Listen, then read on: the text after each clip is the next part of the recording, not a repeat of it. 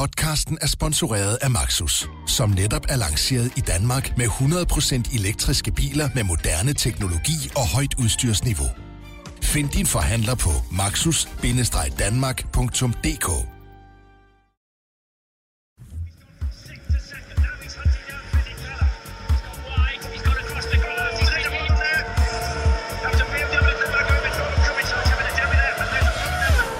Hej derude, og velkommen indenfor her i studiet på BT. Efter en lille uges pause fra æderen, der er vi endnu en gang tilbage med K-Magazine, din podcast om Formel 1. Mit navn det er Stine Braunschweig, og i dag der har jeg allieret mig med BT's svar på Formel 1-rivaliseringen mellem Lewis Hamilton og Sebastian Vettel. Det er nemlig racerkørende Ronny Bremer og Mikkel Mack. Velkommen til, drenge. Tak. tak. Godt at se jer. Lige måde. Mikkel, det er jo ufattelig længe siden, du har siddet her. Der har været masser at se til øh, for dit vedkommende. Dejligt at have dig med igen. Hvad er der sket siden sidst?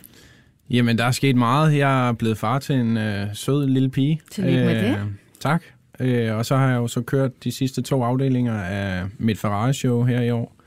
Øh, og det er jo så heldigvis, eller desværre ikke gået, som det skulle. Øh, vi har ført hele sæsonen øh, indtil de sidste to afdelinger, hvor så vi bliver påkørt øh, som koster os en punktering og kommer to, to omgange bagud. Øh, I den ene afdeling og i den anden afdeling ryger vi en enkelt omgang bagud.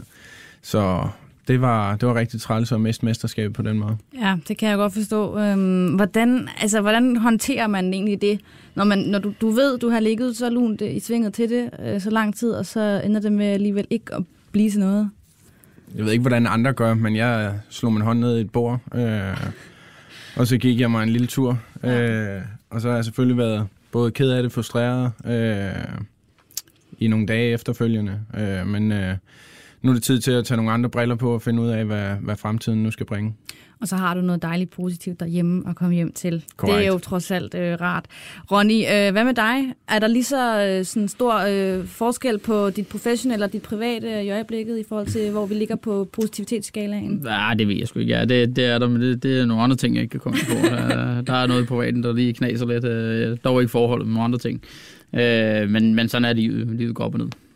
Nu lakker det jo så småt mod enden øh, det her år, øh, og i racerregi, øh, der ved jeg selvfølgelig godt, hvad det betyder i Formel 1-sæsonen. Nu begynder vi at nærme os de sidste løb, men hvad med for dig? Hvad betyder det egentlig i racerregi, at året øh, lakker mod enden? Ja, men det betyder jo bare, at allerede nu er vi ved at gøre klar til næste år, hvad der skal ske der, og der er jo en masse ting, som man øh, ikke helt fik nået, inden øh, sæsonen sluttede, og det skal jo så også afsluttes, og så som sagt bare gøre klar til næste sæson. Der er ikke noget, det står stille. Det kan godt være, at vi ikke har nogen løb før om øh, seks måneder, men det, det er nu alt øh, forarbejdet det bliver gjort, og det er nu det er faktisk ret afgørende med det arbejde, man laver nu, hvordan sæsonen kommer til at gå.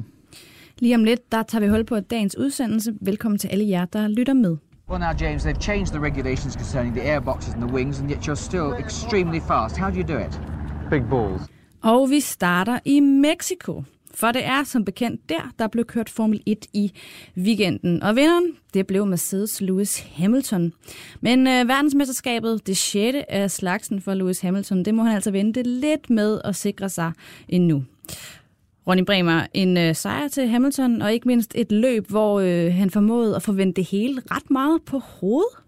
Hvorfor er det Hamilton, der løber med sejren i Mexico?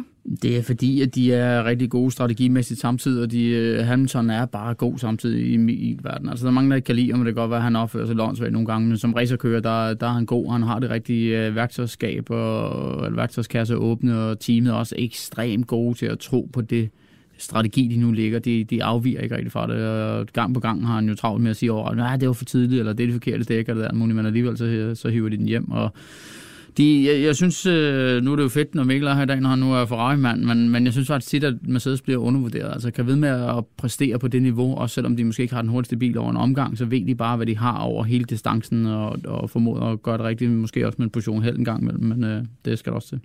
Mikkel, den her sejr til Lewis Hamilton, den betød jo så også, at Ferrari ikke fik øh, så meget med øh, fra Mexico. Fra din stol, hvor du sad og, og så det her løb, hvad var det så for et, øh, et løb i Mexico, vi var vidne til? Jamen, øh, jeg synes, det var et spændende løb, først og fremmest. Øh, og igen, øh, så synes jeg, at Mercedes, de, de do, dominerer. Øh, de, de, de er sgu bare et skridt foran de andre øh, med alting. Øh, strategien, men også at få det til at fungere i pitten. Øh, nu så vi også en del pitstop, der gik galt for nogle af de andre teams. Øh, men man er næsten 100% sikker på, at når Mercedes pitter, så, så spiller det.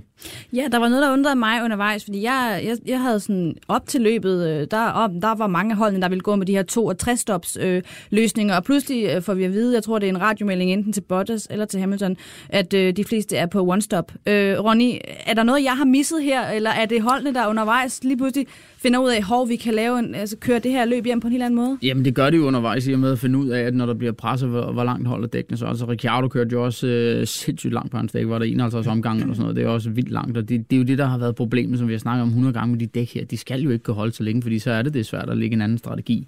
Øh, men, men det viser bare, at det hårde dæk og Øh, der er meget lavt greb i banen i forvejen, derfor kan du måske komme afsted med at køre nogle flere omgange, hvis du passer lidt på din dæk i, i forhold til, og så mister du måske ikke så meget på et hårdere dæk end på et blødere dæk, da det bløde piker hurtigere, men falder også hurtigere, hvor hen over længere tid holder det hårde dæk noget mere, så hvis du ligesom kan holde gejsen op og holde temperaturen i dækkene, jamen så, så er det ikke så slemt at være på det hårdt. Øh, og så tror jeg, hvis man skal kigge, altså i forhold til Red Bull, øh, Albon og, og hvad hedder han, Leclerc, så, så gik de jo med på den strategi, så det skød sig selv lidt i foden ved at sige, okay, Ferrari Peter, vi må hellere lige svare igen med det samme, og det var sådan en forkert strategi. Mikkel uh, Lewis Hamilton, han havde ikke sin faste løbsingeniør øh, Pete Bonington øh, med, øh, fordi han i øjeblikket er syg og er undergået en, øh, en operation. Og øh, han dedikerede selvfølgelig også sejren til Pete, og man kender jo Pete fra, fra de her radiomeldinger med Copy That, og man har hørt og har mange gange forsøgt også at berolige Lewis Hamilton undervejs. Hvad betyder det for en kører af Lewis Hamilton, Hamiltons kaliber, når han ikke har sin faste højre hånd med i, øh, i, i garagen?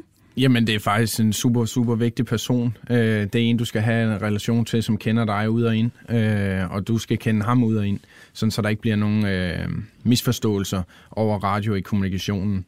Øh, så jeg synes faktisk, det er super, super flot, at han, at han bare greb det sådan der an. Ja, Ronny, understreger det ikke også lidt det, du er inde på, hvad det egentlig er for en kører, Lewis Hamilton han er, at han i det her løb også formår at, at klare sig uden Pete? Jo, men man skal også have med til historien, at, at i forhold til, hvis mig og Mikkel kører, så har vi typisk kun én ingeniør. Her der er der altså mange ingeniører med, øh, så det er klart, at øh, han er topingeniøren, og, og han er vigtig, det kan man ikke tale fra det, men, men det viser også bare, at én mand er ikke uundværlig. Så det kan stadig godt lade sig gøre, men det er klart, øh, den anden ingeniør, der ligesom blev promotet der, man kunne godt høre i stemmen, når han sagde noget, han var lidt nervøs. Ikke? Louis øh, købte ikke rigtigt, hvad han sagde. Der skulle ligesom være en chef, der kom bag og sagde, nu øh, det er sådan her, vi tror på, du kør nu bare. Øh, og der, der er det klart, der er som kører, hvis du føler det, og ej, den er helt gal den her, hvorfor har de også gjort sådan? Det havde aldrig sket, hvis den anden var der. Øh, og det havde det måske alligevel, men du ved, så, så har man tendens til det. Og det er der, hvor jeg synes, Mercedes er rigtig god gang på gang også. Når han panikker Louis, så bliver han talt ned, og, og, og bliver talt til at stå nu bare på, at vi har styr på det. Og, og det, der er det mest frustrerende som kører, når du pitter derude, det er, at du aner ikke, hvor du er henad. Så lige pludselig så sidder du netop med den der følelse af, nu er jeg fem hvad fanden skete der der, jeg har lige ført, eller whatever du nu har. Men det er jo først til sidst, at tingene ligesom udspiller sig. Og det er jo det, de kan sidde og regne på ind i pitten, og der er det vigtigt at have tiltroen til, at teamet har styr på det. Og det, det er en lang proces at bygge op. Han er, som jeg også har nævnt, på vej mod sit 6. verdensmesterskab, og jeg tror ikke, at der er nogen, der er i tvivl om, hvad Lewis Hamilton han kan. Vi har også snakket rigtig meget om ham her i, øh, i den her podcast. Men øhm, var langt fra at være blandt de absolut største er han egentlig, hvis ikke han allerede er der, Mikkel? Jamen, jeg tror allerede, han er der. Øh, det, der er med det, det er alle dem, vi skriver som nogle af de største, de, de går ikke rundt blandt os. Øh, og jeg tror, det, det Altså den dag Louis ikke er her, så tror jeg, han vil blive snakket lige så højt, øh, hvis ikke højere. Øh, for han gør et kanonstykke arbejde. Øh, så er der mange, der siger, jamen han har også bilen. Men ja, men så har han måske været med til at forme den her bil, sådan, så det er overhovedet muligt. Ronny, er Lewis Hamilton en af de absolut øh, bedste Formel 1-racerkører, øh, vi nogensinde har set i, den, altså i sporten? Det er en uden tvivl i min verden, men, men som Mikkel også er inde på, der er forskellige arrows, så, så, så, så det, det, det, det er svært at ligesom sige, hvem er den bedste der. Øh, jeg tror netop fordi Senna er død, og, og som Mikkel også er inde på, Schumacher er der heller ikke rigtig mere, der er han jo ikke død nu, men du ved, han er væk fra sporten, så, så er det nemmere ligesom at sige, det var legenderne. Hvis man kigger tilbage på Schumacher, så sad han også i den stærkeste bil, og der var han vandt alle de verdensmesterskaber. Øh, så, så jeg synes helt klart, han er oppe i toppen øh, som en af de bedste kører, og også hvis man kigger hele hans historie. Selvfølgelig har han også været heldig at have været i nogle topteams fra start af og så videre. Men han har formået meget. Altså, man skal ikke øh, glemme, at i hans debutsæson var han altså lige ved at vinde VM første gang. Men hvis vi så taler, altså vi, vi snakker netop om de her legendetyper, både Schumacher og Senna, som jo har en helt særlig status, øh, netop også fordi de ikke, de ikke er i sporten øh, mere. Men altså, Lewis Hamilton, jeg tænker, han nærmer sig sit jette, han har mulighed for at vinde sit syvende. Hvad hvis han går hen og vinder sit 8. mesterskab øh, om nogle år? Altså, bliver han så, er, er vi så nødt til at betragte ham som den største? I, på resultaterne, ja, men, men det er jo ikke resultaterne, der gør i folks optik, om du er den største eller ikke er den største. Det er klart, det, det er der med til at, at hænge dig hen af, men, men det er jo de situationer, man kan huske, hvor det har været. Der tror jeg ikke, at Hamilton står lige så skarp som for eksempel en Schumacher eller en, øh, en Senna, men, men det kan jo være, at han kommer til det. Altså han har gjort det godt og noget andet, men, men han vinder på en lidt anden måde, og meget af det er også sådan lidt strategimæssigt, at, at Mercedes er gode til på det rigtige tidspunkt, netop ligesom med Mexico måske og sådan noget. Ikke? Så, så øh, jeg vil ikke, jeg vil ikke sige, at han er den allerstørste, øh, men jeg tror også, det kommer an på, hvad generation man er, hvordan man vurderer den største. Men han, man kan ikke tage resultaterne fra ham, de taler for sig selv. Mikkel, hvis vi så lige øh, vender blikket øh, lidt væk fra Lewis Hamilton og over mod øh, Haas-teamet, og ikke mindst Kevin Magnussen i stedet for. Hvad tager du med fra øh, den her weekend set med Kevin Magnussen-briller? øh, faktisk ikke særlig meget. Øh, man kan jo kun give, give dem ret i, at øh, det bliver dejligt med et nyt år. Øh, for i det her år, det, det har bestemt ikke været deres. Ronny, hvad gjorde de rigtigt, og hvad gjorde de omvendt forkert i Mexico? Jeg synes egentlig, at, at øh, Kevin kører et godt løb alligevel. Så, så, så han gør rigtigt, at han ikke tager mod, når han kører derude, og det er, det, det er svært ikke at gøre det, det kan man selvfølgelig også godt høre, at han måske er på vej til, når han bliver interviewet og sådan noget, fordi det er bare pest at ligge øh, nede bag hele tiden og ikke kan noget som helst. Men jeg synes stadig, at han formoder at vise, at han er god til at spare dækken. Hvis man så ham og Grosjean, var der stor forskel i løbet, hvordan det blev grebet an, og han var også en del foran, selvom det selvfølgelig var lidt forskellig strategi, men alligevel. Og det er det, der er vigtigt, at selv i de dårlige tider, er du den bedste i teamet hele tiden, som gør, at når bilen så bliver bedre, så er der også start, der bliver satset på. Så på den måde gør han stadig det, han skal gøre. Det ser måske ikke sådan ud for den almindelige dansker, der sidder og bare kigger og siger, når han blev nummer 18, eller hvad han nu blev. Øh, men, men der er en masse ting i det, der stadigvæk skal gøres og performes så godt som muligt, selvom du ligger nede bag. Ja, men jeg kan jo selvfølgelig ikke være med at tænke på, at, øh, og det har vi også snakket om tidligere, med, om det her med at holde modet oppe, og nu lakker det som sagt mod enden. Der er ikke ret mange løb tilbage, og jeg forestiller mig, øh, sådan helt naivt selvfølgelig, at man kunne have tendens til at slå autopiloten til, og bare være sådan, nu gør jeg bare lige det, jeg skal, og jeg gør ikke noget ekstra. Altså, er der ikke en risiko for, at man som racerkører også kommer til at befinde sig i den position, og siger, at man har det, det kan rigtig betale sig at gøre, du ved, det ekstra. Det, det, det tror jeg faktisk ikke, der er nogen racerkører, der, der tænker. Jeg tror, når først hjelmen er på, så, så ryger der nogle klapper ned, øh, og så gør man alt, man kan. Øh, selvfølgelig så kan man stadig føle, at det er noget værre lort, når man kører rundt derude, men man gør stadig alt, hvad man kan. Øh, det tror jeg 100% på. Det er i hvert fald sådan, jeg er som kører. Ronny, hvis du var i Kevin Magnusens sko, og, og hvis nu, nu, nu lakker det mod endelig om lidt, og du skal til at forberede dig på, at der kommer en længere pause frem mod marts, hvor vi selvfølgelig starter op igen. Hvad skal han bruge sin, øh, sin ferie på? Ja, ja, men det er jo ikke fordi, der er pause. Det, det, det, du spurgte mig også, inden vi gik ind og sådan noget der. Der er ikke pause bare fordi sæsonen slutter. Så er det alt forarbejde, starter til næste år. Så, så det er klart, der er pause for, at nu skal du ikke have journalister i hovedet hele tiden, der spørger om, hvorfor den bliver ved med at køre så dårligt, den bil. Ja, det er rart. Men, men han skal stadig i simulatortræning, han skal stadig opholde sin fysiske form og alt det andet, så, så der er ikke særlig meget ferie. Der bliver selvfølgelig lige lidt, hvor man kan få slappe lidt mere af, end man har kunne øh, de andre gange.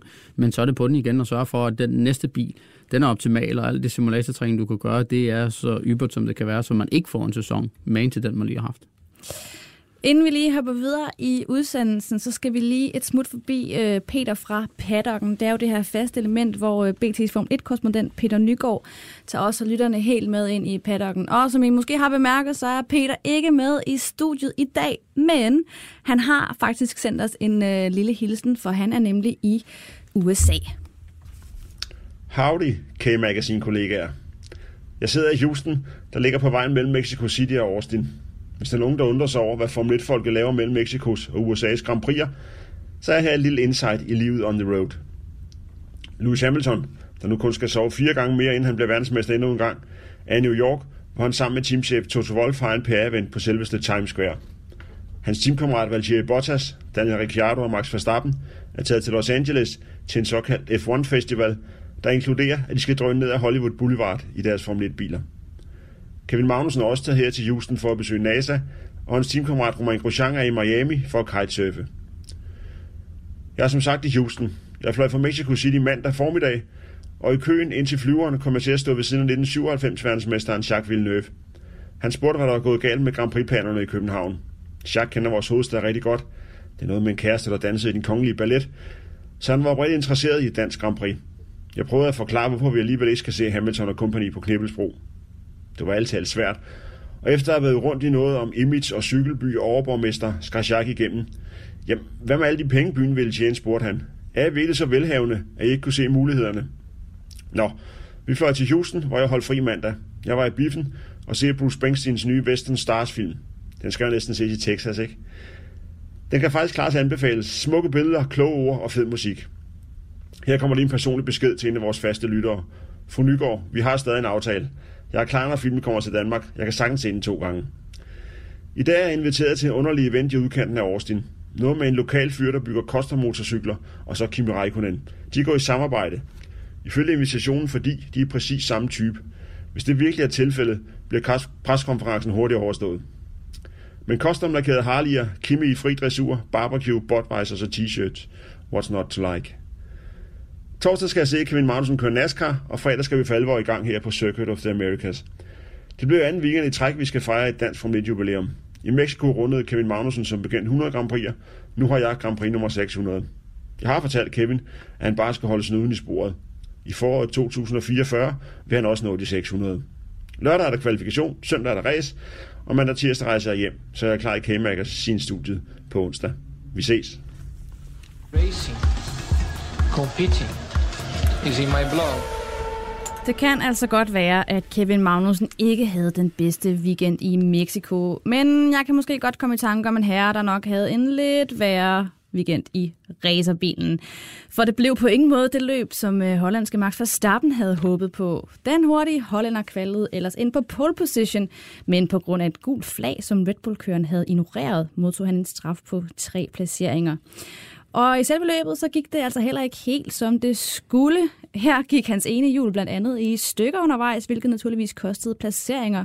Og så måtte han slås sig tilbage gennem feltet for at slutte som nummer 6 efter sin holdkammerat Alexander Albon. Ronny, øh, først og fremmest, det er vel helt åbenlyst torskedumt at ignorere et gult flag og derved miste sin pole position. Ja, øh, både og vil jeg sige. Altså det, det er klart, at selvfølgelig skal vi som kører respektere flagene, når der er der, men, men det man måske glemmer nogle gange i det her, og det, det kan være svært begge veje, fordi vi har også set situationer, hvor racerkører kører af det. Det er selvfølgelig derfor, de går så meget op i at give straf, øh, når der ikke bliver lettet på gassen. Her er man i en qualifying-situation. Der holder en bil helt ude til venstre, der er radiokommunikation til kørerne og sådan noget. De ved godt, hvor den er hen. Potentielt, ja, kan du ryge af samme sted og gøre ulykken værre Mm, men det er også qualifying og, og så videre, og, og det eneste, der skulle til, var, at han lige lettede lidt på gassen, så havde han været langsommere, fordi man må ikke have en hurtigere øh, sektortid. Øh, altså, det må ikke være en hurtig sektortid i det gule flagzone. Så, så ja, de skulle måske forklare mig let lidt på, men han er jo bange for, at da han er den sidste i rækken, at de andre måske har sat en hurtigere tid, og han ved, at han er på en god omgang, og derfor prøver han måske det sidste, men se det bagspejl, ja, det er dumt, fordi han var jo sådan set på pole i forvejen, kan man sige, men, men jeg synes, den var sådan lige der, hvor den er lidt svær, men det er klart, de, de, øh, de har jo ligesom sagt, når der er god flag, så skal du sænke farten, øh, for at der ikke sker en lignende situation, som øh, der har været tidligere med nogle af de andre kører. Men, men jeg synes også, at situationen nogle gange skal bæres ind i, hvad det er for en situation, og hvad det er for en sving, og hvad potentiel fare der er for at ryge af i samme sted. Selvfølgelig er der en fare, fordi den anden lige er råd af, men ja, jeg ved sgu ikke. Jeg synes, det var lidt hård straf. Mikkel, regler er vel regler, og de skal overholdes, og øh, Max Verstappen får den her straf. Hvad synes du om øh, den her straf på tre placeringer, som han fik? Jeg synes faktisk, den var blød. Øh, for blød. Øh, jeg synes, at øh, specielt sådan noget, hvor, hvor folk kan komme til skade, øh, der, der, og Bottas holdt derude, øh, hvis han havde ramt ham, kan man altid sige, om han ikke ville gøre eller ville. Øh, men, men jeg synes, at, øh, at der, der, der skal virkelig konsekvenser til sådan noget. Øh, Færre nok, hvis der ligger noget kulfiber eller et eller andet, øh, og man kun kan være sig selv til skade, men, men ikke at respektere de andre, det synes jeg ikke er okay. Og man kan sige, sket er jo sket, og øh, Max Verstappen lagde sig vel også mere eller mindre fladt ned efter løbet og accepterede øh, den øh, straf, han, han fik. Det var i hvert fald det indtryk, jeg fik. Jeg, tror ikke, han gør så meget. Nej, det er selvfølgelig klart. Man kan godt gå ud og brokse jo, men han var relativt... Det virker som om, ja. man sådan, ja, jeg ignorerede fladet, sådan er det, og jeg må tage det, der følger med. Øhm, hvad er det så, Ronny? Vil du prøve at tage mig og lytterne igennem? Hvad er det, der sker øh, her i løbet i den situation, hvor, øh, hvor Verstappen øh, punkterer? Ja, man kører jo sammen med, med Hamilton, så vidt jeg husker, ikke? Øh, og, og ryger ind over græsset i første sving. Øh, og der rammer de hinanden lidt og, og kommer videre derfra. Så jeg kan ikke engang huske, om det er der, han punkterer. Eller, Det er først med Bottas, ikke? Jo, jeg tror, det er senere, ja, han med, med, øh, det er rigtigt her med Bottas, hvor han prøver et eller andet, i, i min verden, hul i hovedet overhaling øh, inde i stadionet. Hvor, som Kisa faktisk er rigtig nok på fjernsynet, det var Bottas, der afgjorde, de ikke øh, stod af. Og det, der ser vi lidt Max fra hans side af en gang imellem, hvor han øh, Prøv måske... det. Hvad er det, der Jamen, det sker? er fordi, han er lidt ung og kod, og så tænker lidt, øh, jeg har kræfter om horn i de andre, nu skal de bare fjerne sig, jeg skal afsted og sådan noget andet der. Og det, det er godt og skidt. Jeg kan godt sætte mig ind i noget af det, han gør, og, og han, jeg vil også tro, han gjorde det, fordi han vidste, det var Bottas. Jeg tror, havde det været Hamilton, havde han ikke gjort det samme, fordi han vidste, at der var chancen nok større for, at Hamilton havde, havde drejet ind. Men det er det her psykologiske spil, man har mellem kørerne. Og nogle gange, så, så, så, er det, så er det altså rigtig godt at have sådan en i banken, fordi det gør, at Bottas også rykker sig næste gang. Og når du ved, at folk rykker sig, så er der større chance for, at du kan tage nogle vildere chancer, som går godt, end hvis folk ikke rykker sig. Men chancen er jo altid for, at de ikke når at se dig og dreje ind. Men jeg har snakket om det før, at menneskelig natur er, at hvis noget kommer farne ind foran hovedet på dig, eller ind på siden af dig, så rykker du dig væk fra forhindringen. Og jeg bruger den også selv, når jeg kører. Det er at ved, at du laver nogle sene overhældning. Du, du tager en kæmpe risiko ved at gøre det, men det ser også rigtig godt ud, når du gør det, fordi at du, du har forudsagt, at når, hvis jeg kommer langt nok op på siden, til de kan se mig, så rykker de sig. Det, det, det er næsten umuligt, de ikke gør, fordi de når ikke at tænke over det. Det er bare menneskelig natur, der rykker sig væk fra noget, en, en genstand, der kommer hurtigt øh, hen mod dig. Men igen, jeg, jeg synes, den var, var lige lidt vild og unødvendig, især når der er en DRS-zone lige bagefter, så var det måske lidt. Men jeg tror, han har tænkt samtidig, at hans motor er ikke så stærk, så selvom der er DRS, så er det måske svært for ham at gå forbi ned ad langsiden, fordi hvis han rammer ham for tidligt og går forbi, så kan Bottas måske komme igen, og så skal han ligge og slås med ham igen. Så tror jeg, han har regnet med ved at komme så sent ind i overhalingen, at Bottas mistede så meget, at han ikke kunne nå at være i detection zone, når de kommer ud på, på langsiden igen til DRS-zonen. Max Verstappen er jo en herre, der deler vandene. Vi har snakket om ham her i, i studiet før, og Mikkel, jeg ved også, du også har været efter ham. Men omvendt kan man heller ikke rigtig være andet, tænker jeg, end imponeret af, at han får så meget mere ud af den bil, end, øh, end tidligere hans holdkammerater har gjort. Hvad er det, altså, hvad er Max Verstappen for en kører i dine øjne?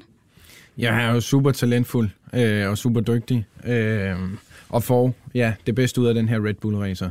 Øh, jeg synes, at, øh, som igen Ronny også siger, at det, den var lige overkanten, den overhaling på Bottas, øh, eller overhalingsforsøget der. Øh, men, men igen, han, han formår bare, altså nu så vi, øh, efter en punktering og komme tilbage i løbet og slutte lige efter sin teamkammerat. Øh, hvad kunne han så ikke have formået at gøre uden den punktering? Øh, så, så 100% en rigtig, rigtig dygtig kører. Jeg har lidt svært ved at blive klog på, hvad det egentlig har været for en sæson for, for det her Red Bull-team øh, den her sæson. Det håber jeg, I kan hjælpe mig med. Lige nu der ligger Verstappen jo på en øh, femteplads i den samlede stilling efter Sebastian Vettel, øh, og der røg han ned øh, efter det her løb i, øh, i Mexico. Ronny, nu siger jeg, at jeg ikke har, jeg har lidt svært at blive klog på den her sæson på Red Bull. Har du også haft det, eller står det solet klart for dig, hvad det er, der har været på spil på Red Bull Ej, her? jeg synes, det står rimelig klart forstået på den måde, at, at, at det tager noget tid med Honda at komme ind, og vi har allerede glemt, hvor godt et stykke arbejde Honda har gjort, efter de kom over Red Bull. Det er sådan blevet hverdag, og nu er, nu er Red Bull bare tilbage igen, men, men Honda var jo ikke der, da de var ved McLaren, så de har jo rykket sig helt vildt. Øh, Red Bull har altid været en af de bedste biler, det er der heller ikke hersket nogen tvivl om. Øh, de har manglet motorpower, og nu, nu, når tingene spiller, så viser de jo også på de baner, hvor det måske ikke er helt så vigtigt med motoren, og så er de bare den bedste, og så, så vinder de. Men altså jeg vil sige, Red Bull og, og kan følge med stadig med Ferrari og Mercedes med de ressourcer, de propper ind i øjeblikket, det, det er flot i min verden. Altså det, det, vi skal stadig huske på, at det er to fabriksteam, de er op mod, og, og selvom Red Bull også har mange penge, så er det ikke fabriksteam. Så, så der, der er for og imod, så jeg synes faktisk, de gør det rigtig godt, og vi måske bare er vant til at forvente noget mere af Red Bull. Øh, Det er ikke så nemt at være der, hvor de er. Men kan de reelt følge med på det niveau, hvor vi tænker, Ikke- det var ikke her, vi gerne... Altså, fordi hvad skulle der reelt set til for, at de kontinuerligt kunne konkurrere med Ferrari og Mercedes? Jamen, så, så skal de have en lidt stærkere motor, en lidt stærkere pakke. Altså, jeg vil sige, tit så, så synes jeg, Red Bull crewet er rigtig gode til at lave hurtig pitstop. Det har vi set rigtig mange gange, men de er ikke lige så skarpe på strategien i min verden. Og jeg tror lidt deres problem en gang med er også, at de netop har en ung kører som Verstappen, og der er lidt for langt ned til hans teamkammerater. Altså Albon har helt klart gjort det godt og gør det bedre og bedre, men de er to, for, øh, to ender af skalaen. Så når du skal lægge nogle strategier, kan det også være svært, fordi det, du har brug for, det er to biler netop sådan, så at hvis der er pres på de andre, ligesom øh, Leclerc, der så Peter tidligere, hvis det ikke virker, så har du stadig skud i den anden. Det har de ikke rigtigt, fordi de er lidt for langt væk fra hinanden i, i forhold til at kan prøve det samme. Så de bliver nødt til hurtigt at tage en beslutning. Gør vi det samme som de andre, eller gør vi noget helt modsat? Og så er det typisk, at man gør det samme som de andre, fordi så er du nogenlunde i samme ballpark, i stedet for at du gør noget helt vidt forskelligt, og kommer langt væk. Men de har jo kun et skud til med Verstappen at følge, enten med den ene Mercedes og, og Ferrari, eller den anden. Og, og hvad gør du så først? Det, det er det, der er det svære. Så på den måde mangler Red Bull to gode kører, som de, som de andre teams har, og så mangler de kontinuiteten til at blive ved med at være hurtige hele tiden. Det er jo ikke, fordi det er langsomt, så kan ikke misforstå mig, men de, de er bare ikke... Når de er så hurtige, så er de jo ekstremt hurtige, men de er ikke sådan hurtige hele tiden nok til over en sæson, at de kan følge med. Nu er Ronny inde på nogle af de her ting, som, øh, som også Red Bulls svagheder, øh, om man vil. Mikkel, tror, altså, er du optimist og tænker, at det er faktisk realistisk at forestille sig, at Red Bull godt kunne komme op og blive øh, for alvor konkurrencedygtig med Ferrari og Mercedes inden for nærmest fremtid? Ja, det tror jeg. Hvis, hvis Honda får, får lavet den her motor, som, som kan være lige så god som Mercedes og, og Ferrari, så, så tror jeg, at muligheden ligger der. Men igen, som Ronny siger, du er nødt til at have to gode kører til at lave det her stykke arbejde. Fordi det er svært med kun én mulighed øh, og, at vælge det rigtige hver gang. Øh, og det er det, de andre kan. Så, så det har de behov for. Men er Alexander Albon så bare endnu en sådan form for stepping stone i det her Red Bull-team, eller altså, kunne han potentielt gå hen og være sådan fremtids, øh, ja, fremtidsperspektivet for Red Bull med ham og, og, og Verstappen side om side? Jamen, det, det tror jeg faktisk godt, han kan, men, men det kræver, at de får kørt ham lidt mere ind på den her bil, hvordan den er bygget, hvordan den skal køres, eller de skal øh, udvikle bilen mere hen af, hvordan han, han har brug for, at den skal køre, for at han kan køre stærkt. For i PT, der, der kan han slet ikke matche øh, Verstappen. Og problemet er også, som jeg ser det for, for Red Bull med, med Albon, er, at han er, han er alt for forsigtig, fordi at han har lige pludselig fået en chance til at bevise sig selv, så han tager det stille og roligt og måske gør det rigtige i hans karrierestep hele vejen op til men han, han, han gør det forkerte for Red Bull, fordi de har brug for noget fandenski volds til at, at være to kører, der presser på de andre, så når starterne går og sådan noget, skal de begge to presse hårdt på Mercedes og Ferrari, og det sker ikke rigtigt. Der er lidt øh, forstappen der for sig selv. Ja, og han har jo lidt fået den her chance, sådan en lille bitte smule ud af det blå, kan vi godt sige, i løbet af sæsonen, hvor der er blevet skiftet ud. Pierre Gasly, der jo blev øh, degraderet til uh, Toro Rosso, der hvis nu skifter navn, øh, ja. som jeg ikke kan huske, hvad de skal hedde. Øh, det er også lige meget. Øh, men, øh, men det fik mig til at tænke på det her med den her snak omkring talent talentudvikling og Red Bull, der jo har været kendt for at udvikle gode kører. Øhm, og så i forbindelse med det her køreskifte med, med Gasly og, og Albon, hvor øh, Danny Kviat også var inde i billedet igen, men ikke rigtigt, fordi så ville, øh, så ville hvad det, Red Bull lidt erklære for lidt, fordi så skulle de tilbage til en kører, der ikke fungerede. Altså, er Red Bull dårligere stillet, end de har været tillid tidligere, eller er de bedre? Eller? Ej, ej de, de, øh, sådan som udgangspunkt er de dårligere stillet, men man skal huske på at lave talentarbejde, ikke?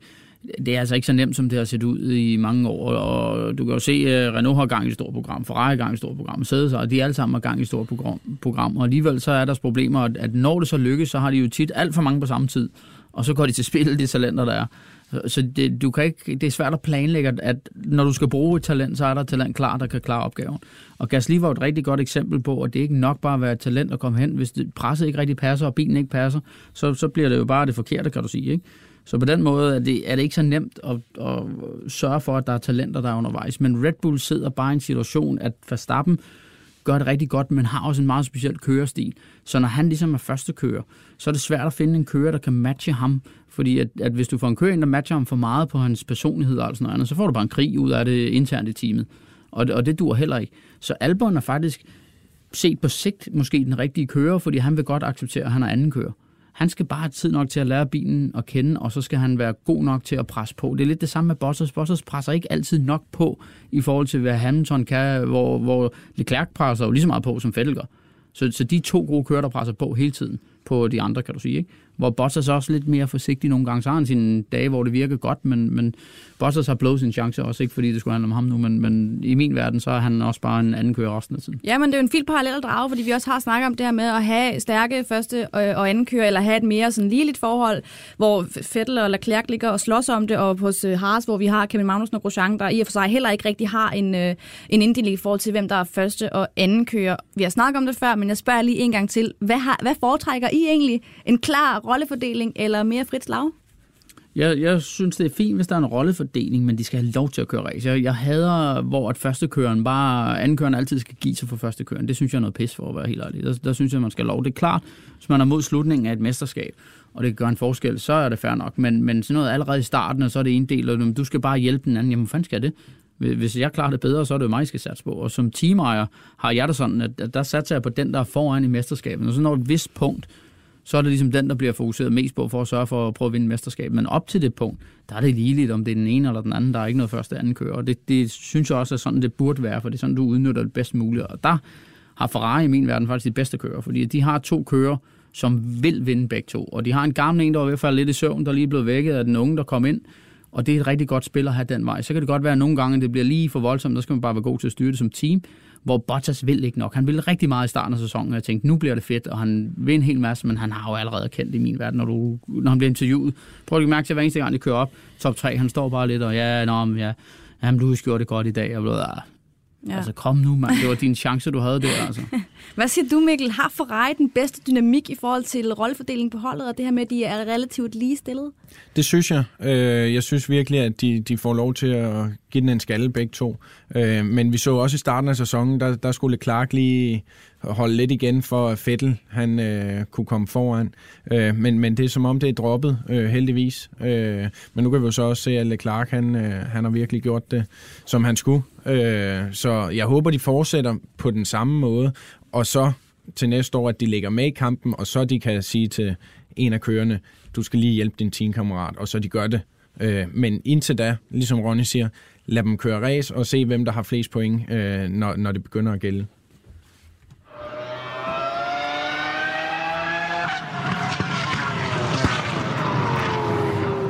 Inden vi lige runder af for i dag, så skal vi naturligvis forbi det, vi kalder for pole eller pit.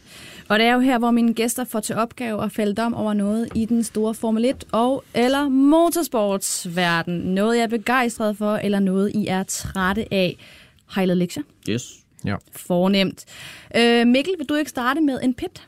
Med en pit? Ja. Jo, det kan jeg sagtens. Øh, jeg har faktisk det her med, at jeg synes ikke, at Verstappen får, får en hård nok straf i, i, øh, i Mexico.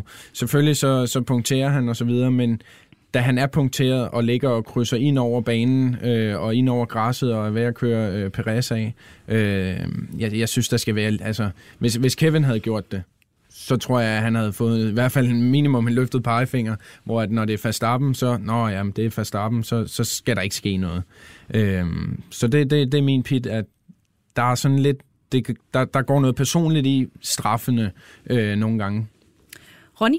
Den er lidt af samme boldgade, men den er lidt modsat. Øh, Okay. Den, den er også på dommerne. Jeg, jeg synes efterhånden, at vi bruger så meget tid, man, om det er nationalt eller internationalt, på det her med, at det skal afgøres bagefter ved skrivebordet. Og, og, og i min verden, 8 ud af 10 gange talentløs arbejde, øh, hvor det ikke er, kommer hverken fans eller racerkørende til gode.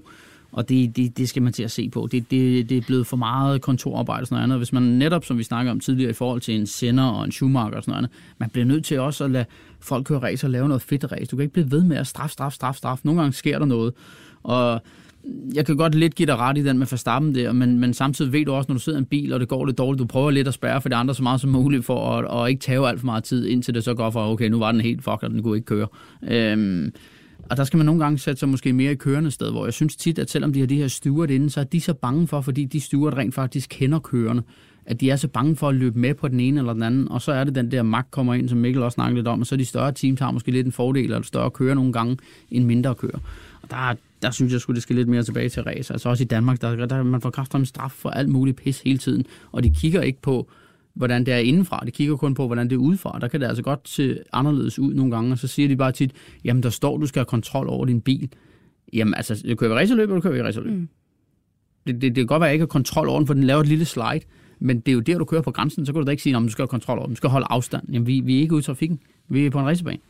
Det, jeg kan konkludere her, det er øh, mere race, mindre snak. Lige mindre kontor. Mikkel, øh, vil du så ikke øh, fortsætte med din pole? Min pole, jo, det går faktisk ud til TV2 øh, Ja. og Jakob Hammerholt, der har lavet et øh, program med Kevin og Emil på Havana. Øh, der får man, synes jeg, den rigtige Kevin mere at se, øh, end, end til de her interviews øh, på griden. Det virker som om, at jeg så også øh, det første afsnit og tænkte, hold da op, der blev lukket op på en anden måde, end der er blevet Ja, gjort jeg har ikke tidligere. set det, så jeg Nå, ikke sige nej, men det er meget fornemt, og jeg, øh, da vi var inde til det talkshow der i Cirkusbygningen, der var Emil øh, Bære jo også til stede, og jeg fik også lige kægt sagt til ham, Nå, men det kan være, det er dig, der skal lære ham at sejle, fordi Ja. Kevin Magnussen jo har snakket om, han gerne de lære at sejle. inden, Ja, det havde de nok, men jeg, men, jeg føler alligevel, at jeg har en del af, bærer en del af ansvaret for, at Kevin Magnussen kom ud på Havana. Nå, i hvert fald. Ronny, hvad vil du uh, slutte Ja, udsendelsen af med men, en men øh, det er faktisk en, en blandet mellem en pole og en, og en, øh, en negativ en, forstået på den måde. Jeg synes, der er rigtig mange danske racerkører. Her i weekenden var der en Frederik Sandhoff, der vandt i World Series med Lamborghini, og Niklas Nielsen, der vandt med noget Ferrari, og øh, Lasse Sørensen har vundet noget... Øh, øh, NASCAR-lignende ting og sådan noget. Jeg synes, det er sindssygt, at Danmark klarer det så godt, men det er kun de går så en rigtig navn, der kommer til at stå om i viserne. Der synes jeg, I har et kæmpe ansvar på BT og de andre, og, og sørge for, at de der historier også kommer ud, fordi vi gør det sindssygt godt i det her lille land med de racerkører. Det kan godt være, at det er nogle, nogle mindre serier, de kører i noget, men der er stadig nogle danskere, der ligger og vinder. Og hvis vi gerne vil bygge talenter op, og have profiler til at køre øh, i Danmark. Nu er DCC blandt andet lukket og sådan noget. Jamen, det kommer ikke af sig selv. De profiler, de kommer, de skal selvfølgelig også gøre noget, så det ligger ikke øh, helt på jeres skulder det hele. Men, men man bliver nødt til at profilere, at der faktisk bliver kørt race i hele verden, hvor der er danskere med stort set alle steder, og de vinder altså rigtig mange mesterskaber. Og det er kun på Facebook, du kan læse det stort set. Så, så der er lige sådan en halv positiv, negativ ting. Mm. Øh, jeg synes, man skal gøre noget mere for dem, der nu gør det godt derude, og de skal selvfølgelig også være bedre til at komme i medierne. Og dermed med en øh, alt andet end subtil stikpille til øh, mig og mine kolleger i pressen, der er vi også ved vejs ende i denne udgave af K-Magazine. Husk, at du kan finde vores øh, podcast på bt.dk, eller der, hvor du nu engang lytter til dine podcasts. Tilbage er der bare at sige Mikkel Mack, Ronny Bremer, tusind tak, fordi I var med. Og til jer derude, vi høres.